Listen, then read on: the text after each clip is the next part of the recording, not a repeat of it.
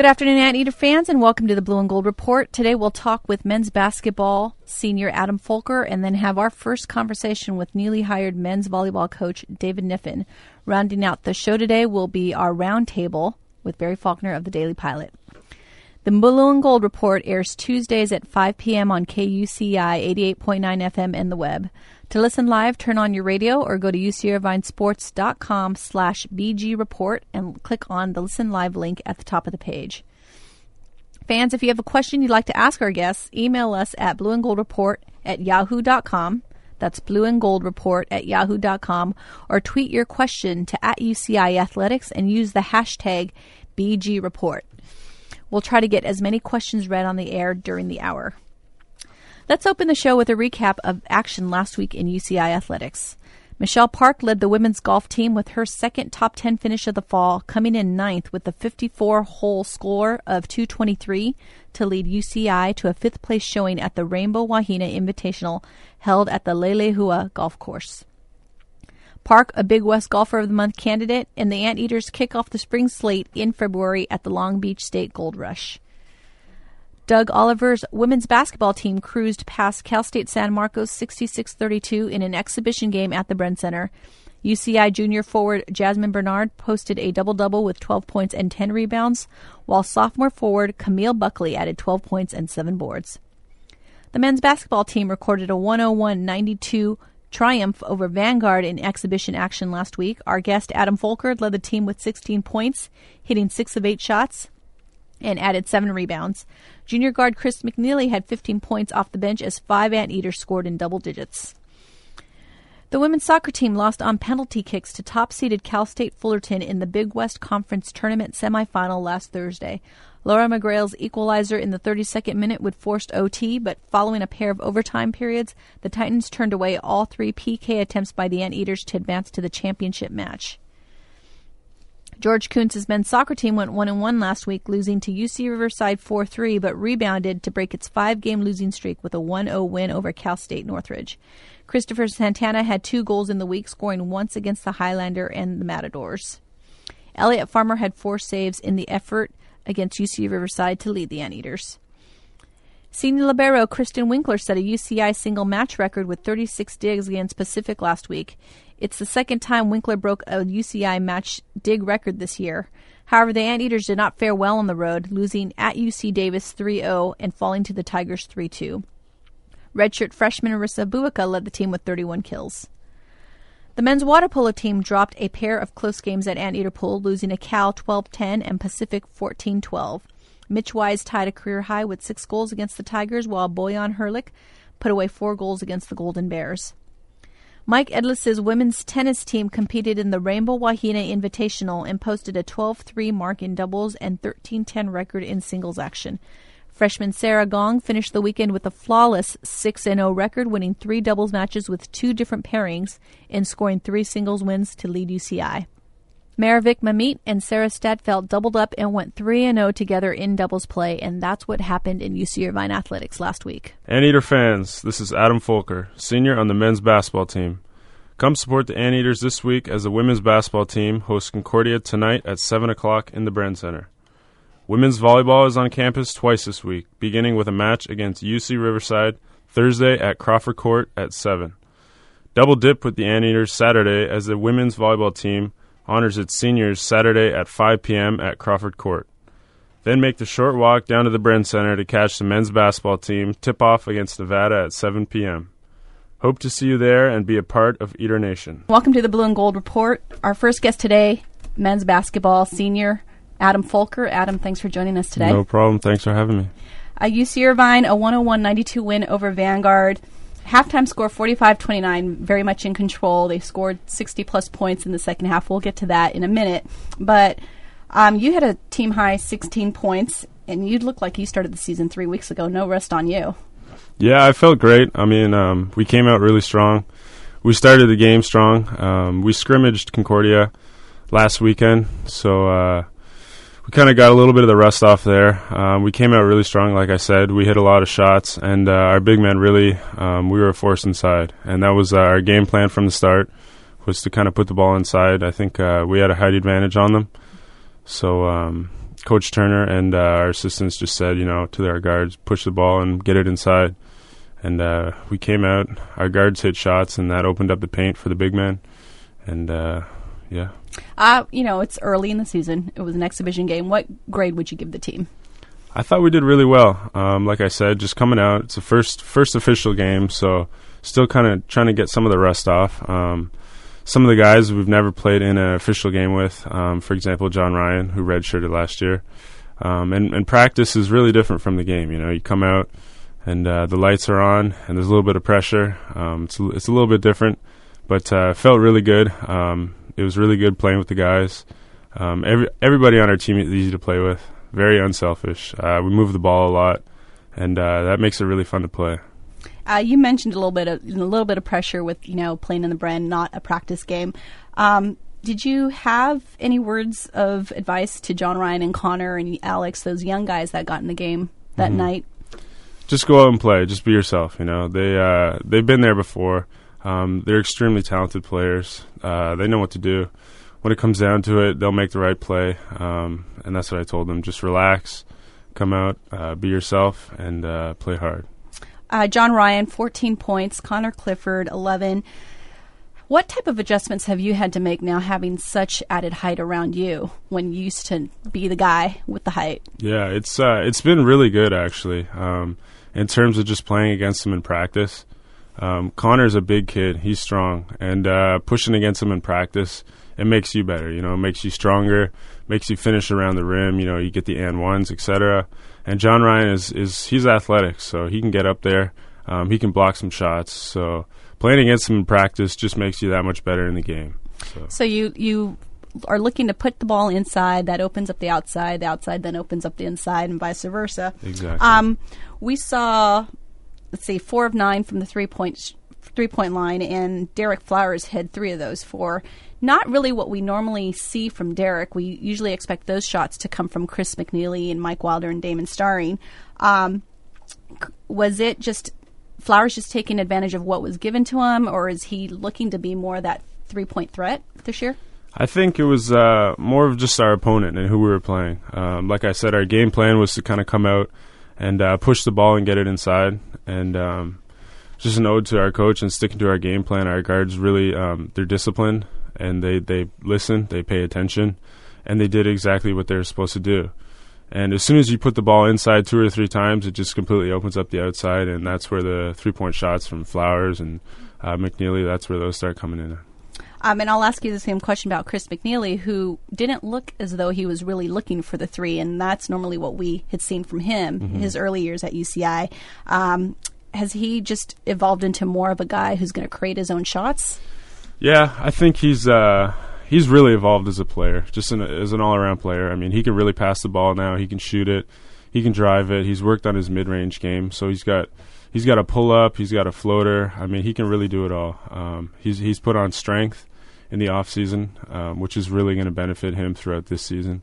Um, in terms of just staying healthy and uh, defensively picking up uh, stronger guys and containing them.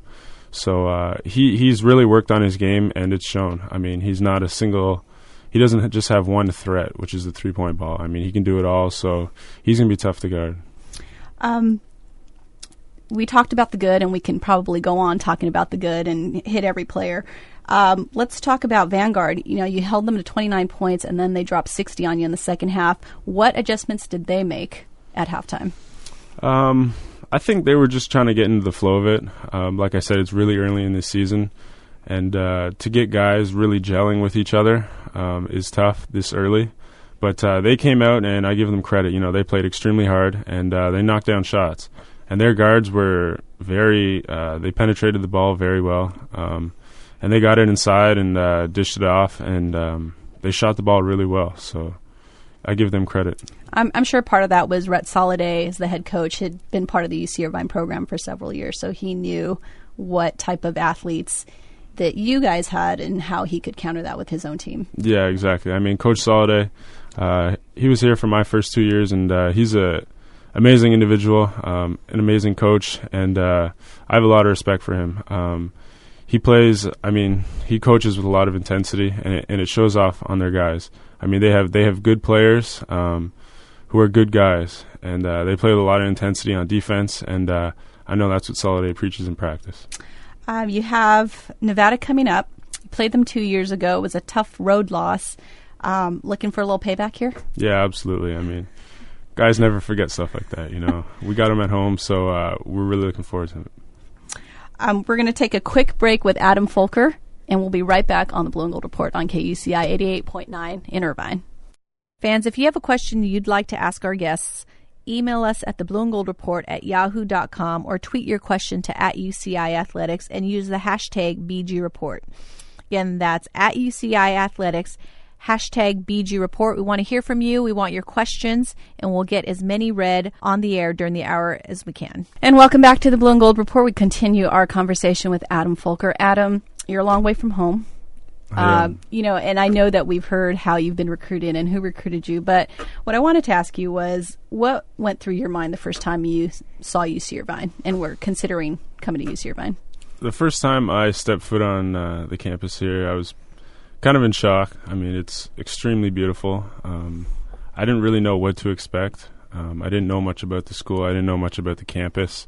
Um, all I knew that it was in Orange County. Um, so I came here, didn't know what to expect. Walked around the campus, fell in love with it. Um, fell in love with the people around here, and um, I mean, it's been a it's been a blessing since. And you're living the life because I'm told you're the only uh, guy on the team that lives in Newport Beach. Currently, yes, yes. But uh, a lot of the guys come down, visit, so don't get too lonely. Were you always t- intent on living down at the beach?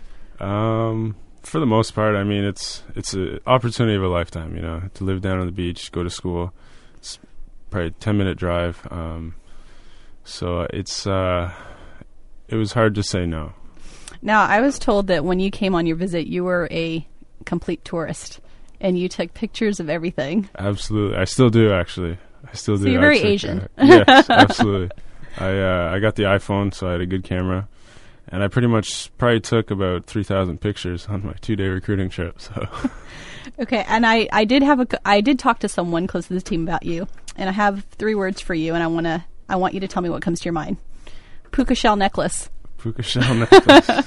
okay, that was uh, that was uh, around my neck when I first got here. Yeah, that was. Uh, I guess that was some of the the swag at the time. I heard the upperclassmen gave you a hard time about the necklace. Yeah, everybody's giving me a hard time. Do you still have the necklace? I don't. You got rid of it? I'll get another one when we go to Hawaii this year, though. Nice. Bring back the lei with you. Um, the quote is "You're a freak" when it comes to nutrition. Where did that start? How did that start? Um, and how has that helped you with your game? Uh, it's helped me tremendously. Um, I guess it started kind of rubbed off on me from my mother. She's a triathlete, and uh, she's extremely into nutrition. Um, and it, I guess it kind of started at a young age, but uh, just recently in my college career, I've kind of leveraged it to uh, to help me on the athletic side of things. Um, Because you're on the paleo. You've been on the paleo for a long time. Yeah, I'm on a, a, a version of the paleo. Um, Okay. I make a, a few few changes, but um, yeah, I watch what I eat. Um, I certainly watch like sugars and the sugar juices and stuff like that that I drink. And um, actually, a lot of guys on our team have really taken nutrition as a as something that they can that can help them on the court. Um, and uh, I mean, I help them. I help them with that. Um, they help me with it whenever they can, and it's uh, it's shown. I mean, uh, game day we have kind of changed our pregame meal. Um, we used to have pizza and pasta and different stuff like that. Now it's more of a, a salad and some grilled chicken. And so it's Any uh, of the young guys resisting? not really. I mean, they can they can go get their pizza after the game. You know, we tell them that after we get the win, then you guys can go have your pizza. So they uh, they're they're all in. So But you're pretty strict. You, will you have the pizza afterwards? um no, I No? won't. I won't. Okay, so the question is if you're going to cheat on your diet, Mm-hmm. what is the food that's going to cause you to cheat? It would probably be donuts. Donuts. Donuts. Yeah, that's. Uh, I think today's National. Donut Day. Did we see that somewhere? I think CNN said this was National Donut Day. You should have a donut for me. I, I definitely will. Um, I'm also to- told that you make up ridiculous nicknames for guys, Mm-hmm. and you make up words and try to get those to trend. Yep, absolutely. So, Um, what are some of the nicknames that you've made up, and for whom? I don't know if I could share them all. Um, So they're not PG. no, some of them are, but uh, we have a lot of fun with our team. Um, our guys really respect each other, and uh, I mean, off the court, we hang out a lot. Um, we travel a lot, so we're, we're, we see a lot of each other. Um, so you know, we pick fun at each other a little bit, but it's it's all fun and games. Uh, we have a lot of nicknames for each other. Um, and uh, we we kind of have a, a group text message that goes around with just the guys on the team. Okay. So it gets pretty funny. Some of the pictures that uh, that guys post and stuff. It's uh, it's a it's a good laugh. I like that you're you're telling me a little bit, but you're not actually being specific. So really, you're not telling me anything. well, you, you got to keep the secrets hidden, you know. Okay. How about the words that you make up? Can you share a couple of those? Uh, no. We'll have to bring on someone else, and we'll have to. You'll hear them slip out of my mouth every now and then. you'll, or you'll hear uh, other guys on the team using them, and you'll just say, "What is he saying?" and w- we can attribute that to Adam Folker. Most of the time. Do you use those on the court? Sometimes, yeah. Really? Okay. Yeah. So Barry and I will have to keep our ears open at courtside. Absolutely. Adam, thanks so much for joining us. Good luck against Nevada, and good luck the rest of the way. We're going to talk a lot more basketball in the weeks coming up, and we hope you uh, will join us on the show again. Thank you very much. Fans, that was Adam Folker, senior on the men's basketball team. We'll be right back with men's volleyball head coach David Kniffen. Hi, Anteater fans. This is Russ Turner, head coach of the men's basketball team. Are you interested in receiving information about UC Irvine athletics? Sign up for the A List, an email news service that is completely free to our fans. We'll send information and special offers to you about the Anteater sports you follow, giving you the news when you want it. Visit UCIrvinesports.com and click on the A List logo to join. And welcome back to the Blue and Gold Report. It is my pleasure to have David Kniffen, first year head coach at UC Irvine. David, um, welcome home, first of all, one anteater alum to another, and we're so glad to have you back in the program. Thanks, Fumi. Um, and for fans, if you don't know, David Kniffen now becomes our fifth Anteater alum to hold the title of head coach of one of our programs. Um, let's let's go back a little bit. You were an assistant coach in Illinois, um, coaching the women's side. And what made you decide to make that switch? You know, the role of the assistant coach is is to learn and you know hopefully someday become a head coach. I think it's a very transient position by nature, and there's very few assistant coaches out there that that think, hey, I'm going to get into this and I'm going to be an assistant coach forever. I think when I got into the job, you know, I I didn't really know. Uh, you know, I, I was an alum from UCI, but I'd also been in a couple different programs before. You know, I was at Loyola Marymount University. They dropped the program. I went over to Pierce Junior College, and then I eventually came to UC Irvine, played my junior and senior year here. And I wasn't ready to close the book on volleyball. And so I went over, I played a couple years in Spain. And then the position became full time here. The assistant coaching position became full time my second year in Spain. And John gave me a phone call and said, Hey, you know, this position's opening up. You're the first guy that came to mind. Would you be interested in being an assistant coach? And I think at that point, I just kind of walked into the position. It wasn't something I ever really planned on. But after being here for four or five years, it, the volleyball component uh, remained a passion, as it always had been for me. But the administrative component, the managing, um, facilitating the growth, and kind of these transitional years for the guys, that became more and more appealing. And I think I started to recognize that I was going to have to take a, a step at some point, and going to Illinois was the natural step. But again, it's a position that fell into my lap. You know, it's it was a phone call that I received from the head coach there, who was a friend of a friend in the volleyball world, and he said, "You know, I, I want you to come check this out because if you think you want to be a coach down the road, we're in the business of creating head coaches, and you know, we've got a cult." A culture that's similar to UC Irvine, different obviously on the female side, but uh, it just seemed like the right fit. So We don't talk to a lot of volleyball players, you know, afterwards, and I know we've had you know fe- uh, quite a few, both on the men and the women, play overseas. But what is life like for a volleyball player overseas? And was it difficult to give up that lifestyle to come back and you know give up the pro career and to play and to become coach? Well, again, playing professional in terms of volleyball is a very relative term. You know, there's uh, there's some pros out there that are living in Russia, and you know they've got their house and their own compound, and you know everything's taken care of, and, and they're they're banking money away. We've got a couple guys now on the USA national team. Um, actually, you know, just only recently have USA volleyball players been able to retire from being professional volleyball players. Most of the time, it's a lifestyle decision, and it really is about you know getting that final chapter of volleyball in before you close the book on your playing career for most guys, and that's what it was for me. You know, I went out there and I was in a league where we got to you know win the division championship. Uh, I got to live in Spain for a couple of years; it was great, but uh, I think I always knew that was a temporary uh, lifestyle for me, and so making the transition at that time was was not too difficult to leave the things behind, except for you know the food, the pace of life, living small town Spain, you know the the three coffees a day kind of thing. Those were those were pretty special. The siestas. That's right. The, siesta. the tapas. Yeah. Um, you know what are you know what are some of the challenges that you face now? Switching back to the men's side, you know you've coached in both. Um, the game is obviously different. You know, speed of the game, the power of the game on the men's side, but administrative wise, coaching wise, what type of adjustments will you make or do you have to make when going from the women to the men? Well, I think you hit it. It's on the administrative and the managerial side more than anything. And it has less to do with the gender of athlete that we're training and more to do with the seat that I'm in. You know, you move that one seat over from assistant coach to head coach and all of a sudden it's everything. You know, there's not just, hey, this is your compartmentalized role within this staff. It's you are now overseeing the entire staff and the direction of the program, and now it's your vision. And oh, by the way, you're responsible for all of it. So, in terms of making the shift, yes, the game's faster. Um, the ball travels at a much higher rate, you know, and there's not as much reaction time, so we have to be a little crisper on some of the things we do, and maybe put a little bit more time in terms of where we set up because we know there can't be a, a pursuit based on a ball that's that's traveling a little bit slower.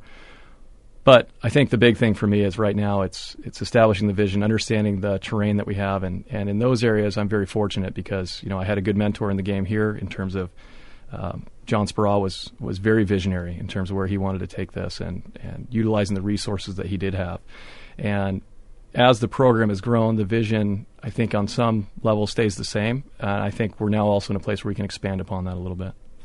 Um, describe the circumstances following, you know, in your that went on in your life once John uh, announced that he was taking the UCLA job. Um, were you immediately, you know, your name was kind of one of the first I had heard in Rumorville. Were you immediately looking to, you know, take this job, or you know, were you already happy where you were at Illinois? You had helped them reach the NCAA championship match for the first time in history. Um, you know, some people could say that's coincidence, but I think Anteater fans know that your talent had a lot to do with that. But um, what were the circumstances that were going on at the time when John made that announcement?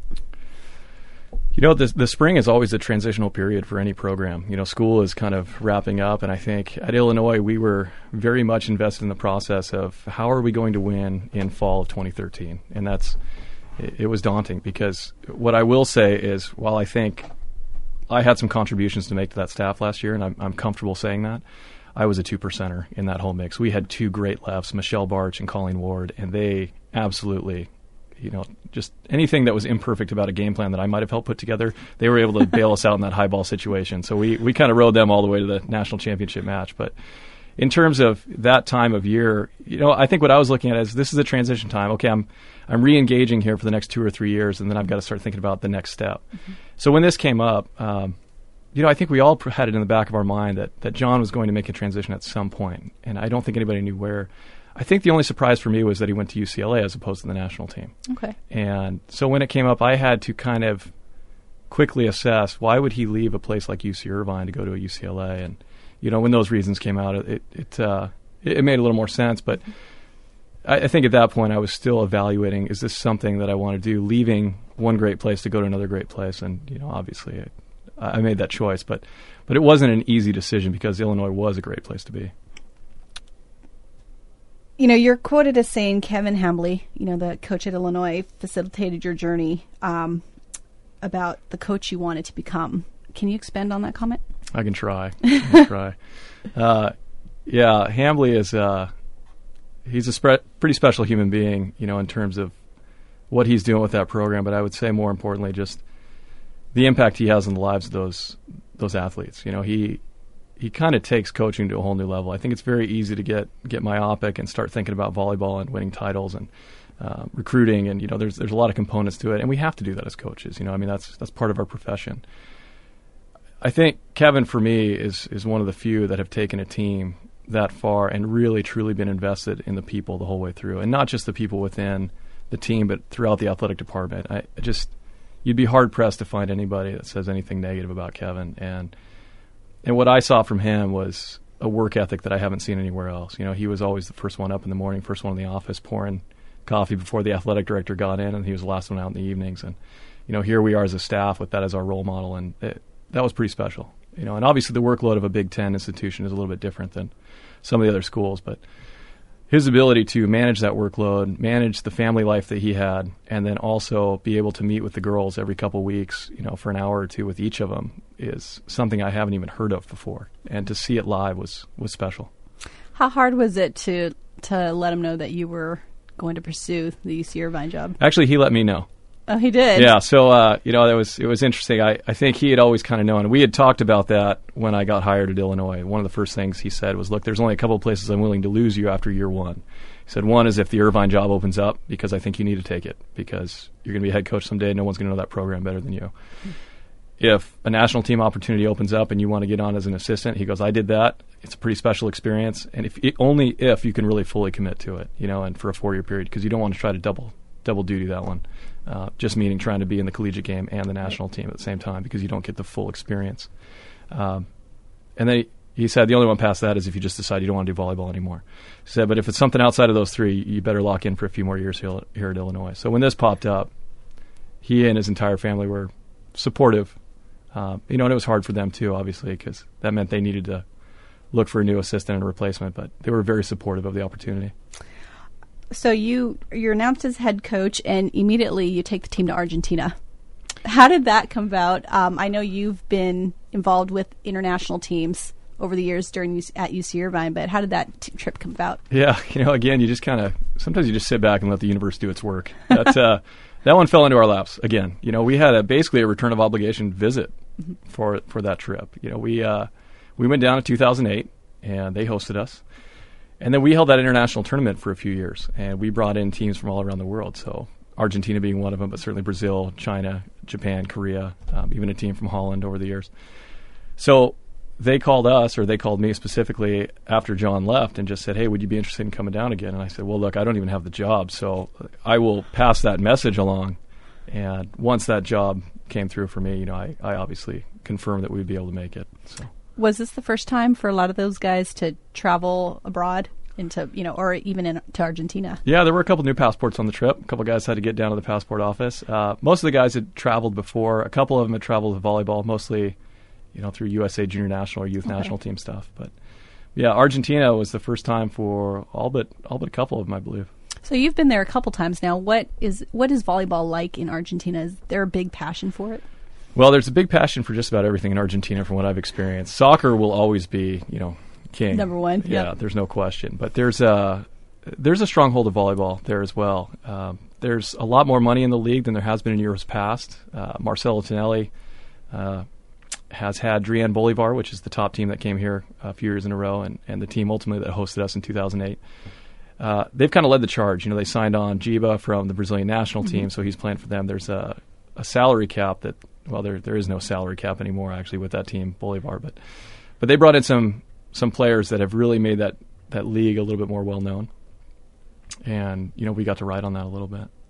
Um, you touched upon you know bringing the international tournament to UC Irvine, and that's happened for three or four years now. Why um, were you so invested in that tournament? Why did you think that was such an important experience for your guys to have? You know, volleyball in Orange County boys specifically, we we are the mecca of boys volleyball in the United States of America. Being in Orange County, being in Irvine, being close to Newport Beach, the largest volleyball clubs in the nation are right in our backyard. And in terms of, you know, being one of one of the sports at the university that can compete against the Big Ten, the BCS schools, the Pac-12 schools, and consistently win, is pretty special. And I, I, think one of the ways that we kind of carve out our own signature in this, being a mid-major competing with the Giants, is that we we can bring those teams in. You know, we can demonstrate that we can play high-level competition, that we can be the bridge between college and international, and that we don't necessarily need the football school resources to do all that. So I think that was part of it, and the other part is it's just fun. You know, I mean, it's it's such a special experience for these guys to be able to play against the best in the world. You know, and bring in guys that were former Olympians and pro players and obviously going abroad is a great experience, but that only happens once every four years. Right. So there was a question in my mind after that first trip. We're on the bus, and I'm you know trying to translate the the handbook for that tournament down in Argentina into English the whole time I'm there, and just trying to figure out can we create this experience in Irvine? Can we bring that global or international feel back to campus instead of always having to go out for it? And obviously the answer is yes. Now, where that goes in the future remains to be seen, but the experience those guys had was so special. Well, I was going to ask you because we are not having that tournament this year. Are you gonna? Are you in uh, the staff going to work to bring that tournament back? Is that kind of on the docket? I think we'll always look for international exposure, you know, and I, I think whether we do a formal tournament tournament or not remains to be seen. You know, I, I don't know that that's a necessary component of the international or volleyball experience at Irvine. What we do need to have is we need to honor the teams that want to come in. So even this year, we had a team from Shanghai, China, come in. It's the top team from Shanghai. They've won the league championship nine out of the last 14. And we brought them in. They brought themselves in. Truthfully, we played them off site. We scrimmaged them a couple times, sent them down to a couple different schools. Had a great experience. So, if that's the way it's going to be, that's fine too. The important thing for us is we get that international experience. Um, we're going to take a quick break and we're going to talk about the team, get a quick uh, season preview from you. But we'll be right back with David Kniffin on the Blue and Gold Report on KUCI. If you've ever thought about making a donation to KUCI, now is the time. Non commercial, free-form music and community programming is crucial to the radio landscape and to the community as a whole. My name's Hillary Chambers. I was a student at UC Irvine in the early 90s and worked at KUCI for three years. Started out as a trainee, worked my way up to music director, and since graduation, I've worked in commercial radio, everywhere from KNAC in Long Beach to 91X and 94.9 in San Diego. And I'll tell you what, I've never had a radio experience like I had at KUCI. What I learned about radio and life in general played a huge role in getting me to where I am today.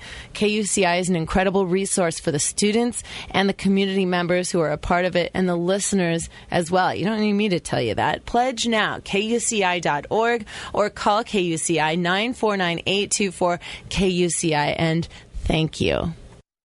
Hello, folks. My name is Henry Rollins. It is time to donate to KUCI. Please do it. You can call them at 949 824 KUCI. That's 949 824 5824. Or you can donate easily online by going to kuci.org. Please do it. Thanks. And we're back with David Kniffin. You played in the USC tournament. What are your first thoughts looking at the team after this fall tournament? I think we have a lot of promise. We lost some some big players this last year, and I think there's always a little bit of you know self discovery on a team and trying to figure out what their specific culture is going to be year to year. You know, I think we have a very strong foundation in terms of the the character of the players, uh, the roles they have on the team, and, and the way they want to compete, win, and conduct themselves in the classroom and off the court. I do think it's it's tricky. You know, you come back in, you lose a guy like Carson Clark who could get you out of situations with that high ball swing of his. You know, he was an offensive threat. And when you start to look at championships that are won, most of the time it's won in the offensive numbers game. I don't know that we have that piece just yet, and that was something that was reconfirmed in the USC tournament as well as we did. You know, I, mm-hmm. I think everybody was mixing lineups around and trying to get a feel, but a successful tournament for us, certainly from the win loss column, I, I think we highlighted some things that we are doing well. I don't know that at that tournament there was a better out of system blocking team. You know, I think as soon as we get that ball off the net a little bit, we look pretty good. Uh, and that's with a new middle on the court too. You know, and we've got Scott Kevorkian coming back. I thought he did well. Colin Maring is working his way into the mix, which is great for us. You know, he's got some size and certainly a bright guy. He's got some Kevin Wynn esque qualities, okay. which is uh, you know great for us. We always like to have intelligent middles in the game, the way we play. Um, Ian Castellana demonstrated through Argentina that you know he can play with some of the big boys and, and he can get up fast and be offensive for us. Jason Agopian was really a bright spot in the uh, Argentina trip as well as the USC tournament. And you know, and then we've got a, a, freshman in Andrew Benz who's yet to step on the court, but he's been showing some strides in practice. Uh, you know, and that's to replace Austin Diamore and mm-hmm. Dan McDonald. Dan, obviously, who was on that national championship team and an offensive threat and one of the more athletic middles we've ever had in the program. So he was he was always a force to be reckoned with, whether it was offensive or defensive. We have to replace that. And then from a leadership standpoint, you know, Dan was was maybe a, as good as it gets. And then Austin Diamore, who started for the majority of that freshman year, we went to the national championships in 2009, and really only came out for the game four and game five of the national championship match. Until then, he was he was the guy. So obviously, we lost some some depth there as well as depth of character; it was uh, depth of strength and talent. And then you go past that and you start looking at our other pins. So you know, Carson aside, which is which is huge. You look at Kevin Carroll, uh, mm-hmm. who would have started for any other team in the MPSF last year and was just a great all-around volleyball player. When you look at what we gleaned from him, you know, our starters were able to take things out of his bag of the tricks because he had watched so much international volleyball. And although you know passing was a struggle for him at times and maybe a little bit of consistency, I don't know that we had a better offensive outside in terms of having all the shots. So to lose that in the practice environment and that as an option, you know, someone that can come in against Stanford in the MPSF tournament and, and pull that off, that's big. And then Will Montgomery, um, I mean, Will Montgomery for me fits into that same class as the Spittle brothers. Mm-hmm. You know, there's just very few guys that come through programs that have an impact that's maybe as, as underappreciated or under the radar as a guy like Will. Uh, and I would say th- the same thing about Paul, Nick, and Anthony Spittle. So we lose that piece. And then Alex Reese coming in, who, you know, I, I never really got to know Alex Reese that well except from, from stories this last year, but certainly, you know, had his mark as well as a senior and, and a one year transfer that came in.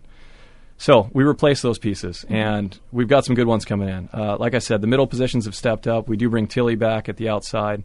We've got Connor Hughes coming back at the outside. He's demonstrated that he can also move around a little bit if we want to move him to the right. He's able to do that. Zach Lacavera, that saw some time last year, can get into the mix for us. Travis Wollison has demonstrated that he can find ways to win as he's always done. You know, I think, um, sorry, I think Travis was one of those guys that came in to our program and really willed his teams to win, whether it was Balboa Bay or whether it was Laguna Beach. He uh, he wasn't always the most technical player, and and yet his force uh, in the practice environment, the weight room, and then when we need to sub him into games here and there, has really proven to be beneficial for us. And then Jeremy Dano. Mm-hmm. So we, we returned some good guys. Uh, you you know you talked about some new faces and some guys that we expect to see on the court this year, but um, let's talk really briefly about Kevin Tilly because there was a time over the summer that we thought he might not come back. He might have gotten snatched up by a professional team. How late in the process did you know, or did that happen relatively early that he decided to come back? Well, when Kevin came in, he was always pretty clear that his goal here was to play a few years of Irvine volleyball, get a degree, and then move on and go play pro. So, unless something drastically had changed in terms of his thought process of why he came here in the first place, there was always an expectation in my mind that he would come back. So, it was right after I got the job that you know I confirmed that with him, and uh, you know it, it was important for him to come back. Um, well, it's it's great because you know for a time we thought we were gonna lose him and Carson and sure. Well, if, if that had know. happened, we would have just dipped over to men's basketball and taken Mike Wilder, Mike Wilder. off the team. Yeah, so we're gonna get to Mike Wilder in a second, but let's get to your staff. You added Kevin Birch to the um, to your staff. Uh, a, a D three national championship at Springfield. Um, what will he bring to the program? What are what are you tasking him to do this year? Well, we you know you look at where he's been the last two years, and he was at Springfield won a national championship there at the D3 level. The year before that, he was at Ohio State, won a national championship there as a coach. Mm-hmm. So really, we just brought him in to win a national championship. I don't know that we need to go too much into his job description past that. well, I mean, you have pressure on this pressure on your staff who was with you for the national championships. You were you won a national championship. The joke on the Volley Talk is you're the only one that hasn't won a national championship in the last year. So we're hoping that changes in, yeah. in well, 2012-13. No, we'll see. I, Kevin brings a, a, a great skill set to the staff. You know, he's he's just the quality of person that we want in the program. You know, he's got Orange County roots, which is huge for us. But he's also a student of the game. He's young. He's uh, he's got some fire. You know, he's taken a different route, which I think is important because if you're going to be a UC Irvine guy, you kind of have to find your own way, and you can't do it like everyone else has done it. You know, we find different ways to win here, and he's done that. He also brings the data volley skill set to the table. So you know, obviously we we'll have some turnover in that position as well, and he'll be able to train whoever we need. The fact that we'll have that in practice all the time is big for us. But you know, more than anything, it's it's finding young, intelligent people that are, are willing to learn and, and jump both feet into this, and Kevin is all about that. Um, you wanted to talk a little bit about basketball, so we're going to because off air you talked a little bit about Mike Wilder, and Mike Wilder, if you're listening, listen to this. But what did you think of Mike Wilder as a volleyball player? Well, Mike Mike has a swagger that I think only basketball players have, and I just think there's times we'd like to have that on the volleyball court too. You know, I, I think Chris Austin brings a little bit of that. You know, we, we need to be careful with Chris that he doesn't get too loose because it does bleed over to his setting a little bit. You know, but uh, but no, Mike was a, a good volleyball player, and it's fun to watch him through the years. And obviously, we're happy to have him in the program. I, I think you know, one of the things the basketball team's doing that I, I really appreciate from a men's volleyball side is that they're getting that same quality of person mm-hmm. that we're searching for. You know, and obviously they're competing with a much bigger pond than we are. You know, we're talking about men's volleyball competes against 27 schools. Mm-hmm. You know, and and realistically, there's only 10 that are going to be in the mix to win national championships. And basketball is competing against 300 plus schools. And so for for Russ and that program to be able to bring in guys like Mike and some of the other guys they have on that team now, it's it's exciting for me as a coach to be a part of that, and, and exciting to see what they'll do this year with such a senior heavy team, and obviously some depth of character on the squad. And so that's that's it more than anything. Um, Dave, thanks for joining us on the show. We're looking forward to your first year as the head coach at UC Irvine. I'm looking forward to seeing all our players back in 2012 and 13, and the best of luck to you. All right, thanks, Fumi. Um, that was David Kniffin. We'll be right back with Barry Faulkner from the Daily Pilot for our roundtable on KUCI 88.9 FM. This is head coach David Kniffin of the UC Irvine men's volleyball team, and you're listening to the Blue and Gold Report on KUCI 88.9 FM in Irvine. And welcome back to the Blue and Gold Report. Folks, just a quick reminder we will not have a show next week due to Veterans Day. Um, but tune back in the week after, and we will have our final show of the fall before we take our winter break. But at this time, I'd like to welcome Barry Faulkner from the Daily Pilot for our roundtable. Barry, thanks for joining us today. Hi, Fumi. Um, the fall, UC Irvine, not kind of a departure from what we're used to. Uh, but let's start off with women's soccer. They advance to the semifinal of the Big West tournament. They lose to top seeded Cal State Fullerton, finish fourth in the Big West standings. Yeah, looking at them overall, just statistically, what jumped out is their relative lack of scoring, and, and as opposed to other years, and specifically uh, prominent scores. Mm-hmm. I think they had two players that scored more than three goals, and their leading scorer, Laura McGrail, had six goals. Uh, Rachel Wood had five goals, but they were all penalty kicks. Mm-hmm. So it wasn't like she was scoring in the flow of the match. There was special situations there. She's obviously a defender, so no knock on her. And, and those five goals helped her make first team all conference, which is you know noteworthy. But just one of those years where things you know they didn't find the flow, they didn't find the way to highlight. And that being said, it's not like it was doom and gloom. I mean, they were a, a one win here or there away from repeating as conference mm-hmm. champions. They lost one conference match. In the last three years, they've lost two conference matches. They're 19 2 and 4 in the last three years, and they won their last conference match the year before that. So it's not like what's happening with women's soccer was just one of those years. And I think the other conference rose its level. Cal State Northridge won the tournament, won the regular season. I believe, or no, they did not win the. Fullerton won the regular season for the first time ever, knocked off Irvine. So you know you're going to catch a hot team in a cycle in those years at times, and that's what makes remaining on top so difficult.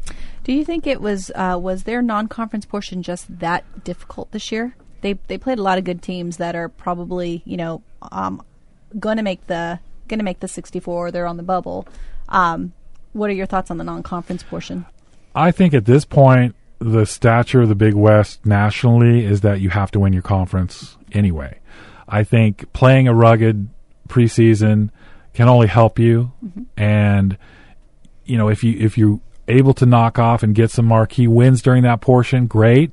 If not, you're better prepared to handle the competition in your conference level. And bottom line is you need to take care of business to win the conference. It's going to be interesting to see how Long Beach State fares today. Mm-hmm. I I have a hard time making an argument for them making the field, just because I mean if you're not in the top four in the Big West, people nationally are going to wonder what's up. Um, and I believe that selection show is today at twelve thirty. Um, that will be only streamed, so uh, we'll be keeping our eye on that. Uh, let's move over to the men's soccer team. They finished last in the South Division, a new format, um, which it could have worked in UC Irvine's favor, but they just didn't catch fire this year. Yeah, they were the they were the preeminent favorite in that South Division there, and it was just one of those years. They they were snake bit in a, in a way. They lost a lot of matches late. They lost five matches in overtime, five more with a goal in the last ten minutes of regulation. Uh, Alex Croteau pointed out that they played some some nationally ranked teams very very tough. They had a few one goal losses there, beat one of those teams, uh, but in the end it was just it was almost like the the stars were aligned poorly for them. Mm-hmm. The stars were not aligned, and their five wins are the fewest they've had since 1995. Uh, do you see this team? I mean, they lose one senior, Everett Pitts. Do you see this team um, able to rebound next year? Definitely. I think this is a team, and, and the talent level is there. I mean, as the schedule broke down, there were very few opportunities for me to see them this year. Uh, but what I did see, the, the the talent level was evident. I've heard people talk about their particular players, and I think this is a situation where they can get right back on the bike. And maybe you know, sometimes you need, sometimes you get motivation from struggle and this was a season of struggle for them. I'm sure they're anxious to start working toward next year right away, and probably have already in some circumstances. So I don't think it's a case where well Irvine had its cycle and they're done. I think this is an anomaly, and George will get it going again. Well, you know they ended the season on a good note. They beat Cal State Northridge to end the regular season. Um, so yeah, uh, let's let's stick with men's soccer. I want to ask you very quickly about the incident that happened last week. You know, men's soccer player. We won't say who it is, but um, pushed a referee after a game after getting ejected. Uh, handcuffs were involved.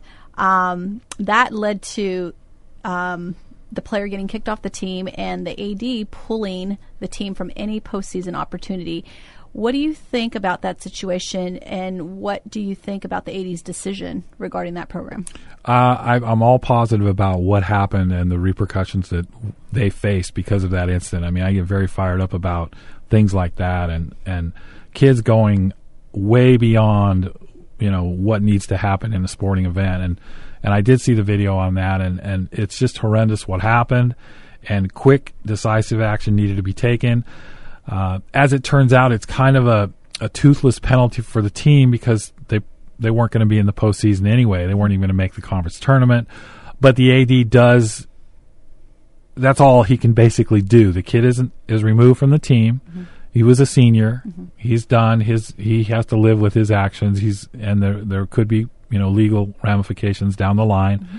Team wise, he sends a message that look, if this happens, you know, it didn't necessarily have a full gripping effect because they weren't denied the postseason, which they didn't qualify anyway. But it sets a precedent that should shenanigans happen like this in the future, you know, this is the consequence. And so I think it's a positive message, and I congratulate Santa Barbara for acting the way they did. Um, you know, violence certainly I wouldn't say is a trend in men's soccer, but we or in soccer in general. We but this incident happened a few years ago. Um, we saw a women's soccer player pulling a girl down by her ponytail. I don't know if you saw that in yeah. a in I think the NCAA tournament. Um, and again, those were seniors, so very little punishment. Um, what do you think should be done when it's a senior? And how do you, you know, how do you send that message down to the team? Is it you know, was it the postseason denial? You know, again for this Santa Barbara team, the opportunity really wasn't there anyway. So, like I said, there w- there wasn't a lot of teeth behind it. But um, you know, how do you prevent this? Well, there can be steps that are made. Uh, you know, I mean, it's difficult because there are legal protections involved for students, mm-hmm. and you can, you know, by the same token, there are rules in place for universities to hand out discipline.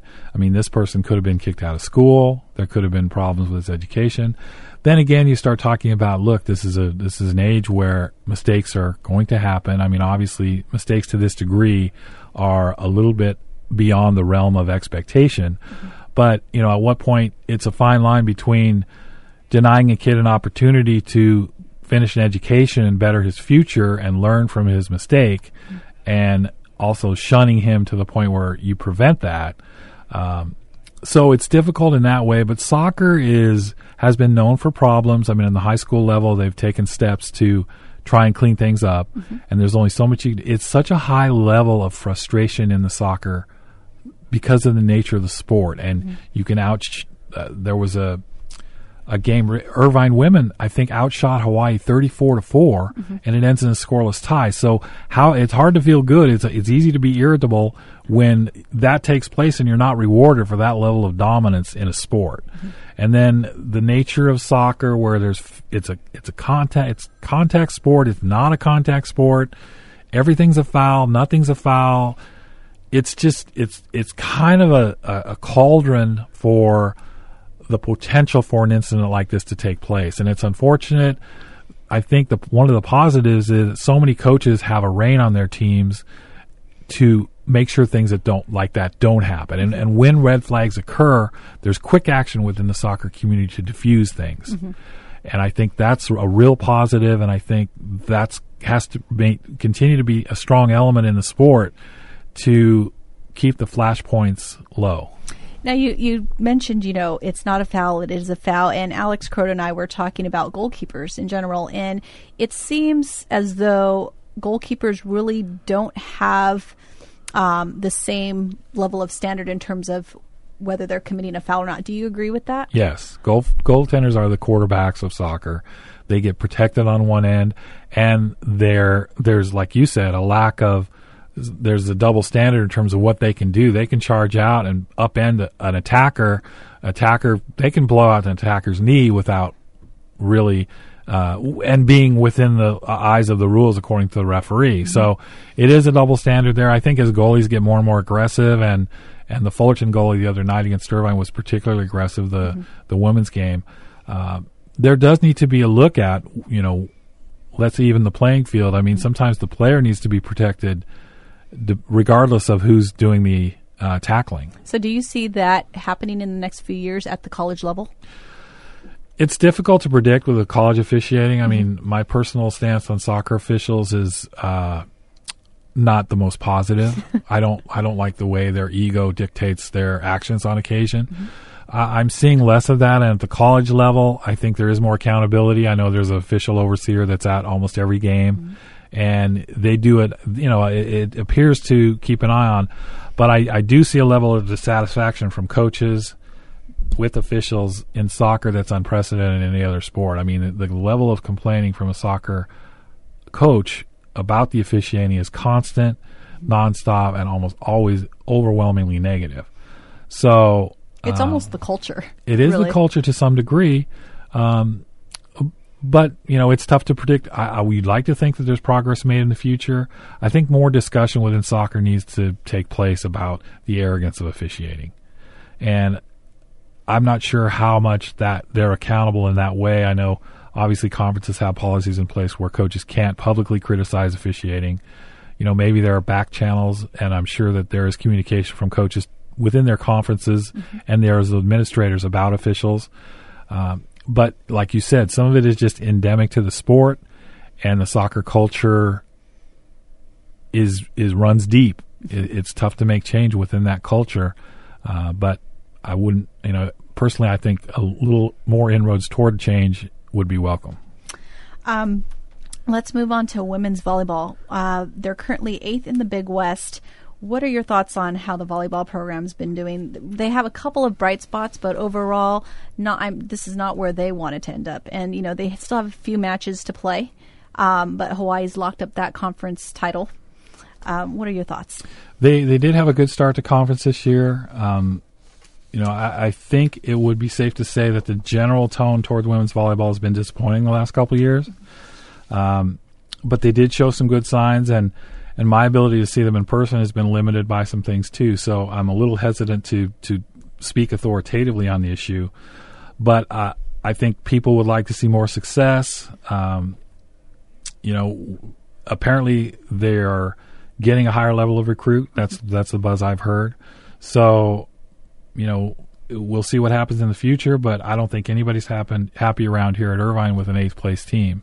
That's just not going to cut it. So, as David said, there this is the mecca of high school volleyball, and within girls, it's to a lesser degree, but still, this is a hotbed of talent. Mm-hmm. Okay, so you need to, and in my opinion, you need to. I mean, Irvine, just as a volleyball school, has a much higher profile than some of the other schools in the Big West.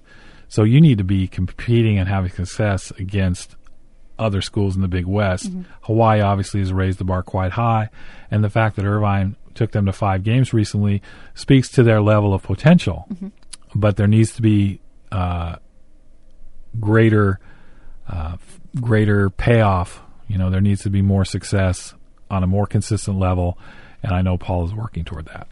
Uh, what do you see happening next year? They lose the setter and Marissa Alvarez, and they lose Kristen Winkler, the libero. Those are two key positions. Marissa being the quarterback of the team as the setter. Um, how much how much adjustment or will they have? To, I mean, they're obviously going to have to make a lot of adjustments, but um, do you see them losing ground, a lot of ground because of that? No, I, I think I think they, they need to upgrade their talent level across the board, mm-hmm. and I think the buzz about the recruits they're bringing in can facilitate that. I think the the greater amount of change uh, as soon as possible. So the fact that they're moving new pieces in, I think, is a benefit. Um, and we'll just see. It, it's tough to evaluate potential in recruits you've never seen play. So once they get on campus, they get in the system, they're coached in the system, then we'll see what happens. But I think there is room to be optimistic. Um, men's water polo, they they struggled this year, uh, ninth in the Mount Packs. There's and despite that, they're still um, in contention for a berth for the Mountain Pacific Sports Federation tournament. Uh, your thoughts on men's water polo? Men's water polo. Wow, I did not see this coming. It's a six six match losing streak right now, which is the longest since 1999 when they lost their final eight games. So this was a year where it appeared that there was an opportunity for them with Cal struggling with personnel mm-hmm. deficiencies that they could crack the top four. They had actually, I believe, moved into the four ranking at one point, or they were at least consistent, solid five early in the preseason. They started well. Uh, but it hasn't worked out in the MPSF. They need to beat Long Beach here coming up Sunday, the 11th, uh, to you know kind of give themselves an opportunity in the MPSF tournament. Of course, they're they're traditionally known for rallying late and performing well in tournament you know that environment so they could still turn around and, and there's still hope for that fourth spot but the fact that they're losing to teams that are lower in the rankings is um, is unexpected um, what are your thoughts as to what needs to be done when you know f- for this program in the future years? I mean, similar to volleyball, the the talent is here in Orange County for water polo. I think Mark does moves heaven and earth to have the success he has. I mean, uh, it's difficult to be critical in any way of what they what they're doing now and what they've done traditionally. I mean, you look over the history of what they've achieved in relative uh, in relation to some of the inadequacies they face with the Pac-10 schools. Mm-hmm. Uh, what they do is, you know, they call they they create diamonds out of the rough. They they get good athletes. They get athletes that aren't perceived as top flight and make them top flight athletes. So just in that respect, keep doing what you're doing. You're going to catch a cycle here and there. This happens to be, I mean, a six six game losing streak, and uh, with this level of competition. Mm-hmm in the MP- MPSF is just huge. So it's not like they're necessarily really underperforming. It's that the margin for error is so slight that any departure from excellence can be exposed quickly. So I would just say keep doing what you're doing, Coach Hunt, and you know your record speaks for itself. Um, and very quickly, we're going. You know, we're wrapping up the fall, but what are your thoughts early on on the basketball teams? Very encouraged having seen the two exhibitions. Uh, the women have more athletes than they've had in my time here. Uh, just a matter of them translating that to basketball ability, and I think they're the margins, the the discrepancy between that level is is much thinner than they've had with some athletes that have come in the program before. On the men's side, just to have five big men, six eight and and above, who can all play. I mean, Will Davis was an eye popping freshman last year, and now he's he's he's having to work hard to get on the floor. Uh, you know, John Ryan just I think really dazzled people the other night. Uh, Adam Folker continues to improve and work hard, and he's the he's the lunch pail blue collar hero of that team. Uh, and then you know their guard play, which was their strength last year, kind of you know it's going to you're going to be able to see them step into the spotlight. That the exhibition wasn't necessarily uh, an element for that to occur, but the one glaring thing you need to see from them is improved defense. They were mm-hmm. they weren't a real rock solid, consistent defensive team last year. You know, pretty much the same personnel, and they need to improve that. Obviously, Vanguard exposed them on a certain level the other night. Uh, you talked a little bit about John Ryan and Connor Clifford. What were your thoughts on Alex Young and his potential? Alex Young, very impressive. He's he's just kind of a solid. He doesn't. He's not going to knock your socks off. He's not going to. He's not a Vince Carter type, or, uh, but he he obviously is comfortable on the floor, and sometimes that's a huge jump for freshmen to go in and exhibit that. Mm-hmm. So in his very in his first Division One college debut. Granted, he's playing in NAI school, but he looked very comfortable and commanding, and he's going to add to that backcourt mix in a valuable way. Well, a lot more to talk about. Uh, we'll have Barry on again in the coming weeks. Actually, when we start up again in January. Barry, thanks for joining us today, and uh, we'll be right back to wrap up the Blue and Gold Report on KUCI 88.9 FM in Irvine. Want to get flogged? UC Irvine Athletics has partnered with Flogs to offer fans a free and easy to use calendar tool. Customize your desktop and mobile devices with your favorite UC Irvine team, schedules, and get automatic updates sent right to your computer or phone. To download your preferred Anteater schedules, get started by clicking on the Multimedia tab at ucirvinesports.com. Hi, this is Rich Murata, Southern California Sports Broadcasters Hall of Famer. And if you've ever thought of making a donation to KUCI, now is the time to act. You can help keep their outstanding lineup of free form, free speech radio on the air and online simply by calling 949 824 5824 or by visiting UCI's giving site at kuci.org and making a donation. And welcome back to the Blue and Gold Report. Coming up this week in Anteater Athletics, the women's basketball team hosts Concordia in an exhibition game tonight at 7 in the Bren Center and then travels to take on Santa Clara Friday in their season opener. Paula Weishoff and the women's volleyball team hosts UC Riverside Thursday at 7 o'clock and then honors its seniors Sunday against Cal State Fullerton with first serve at 5 p.m. Both matches are at Crawford Court, so be sure to come out to see seniors Kristen Winkler and Marissa Alvarez in their final home matches.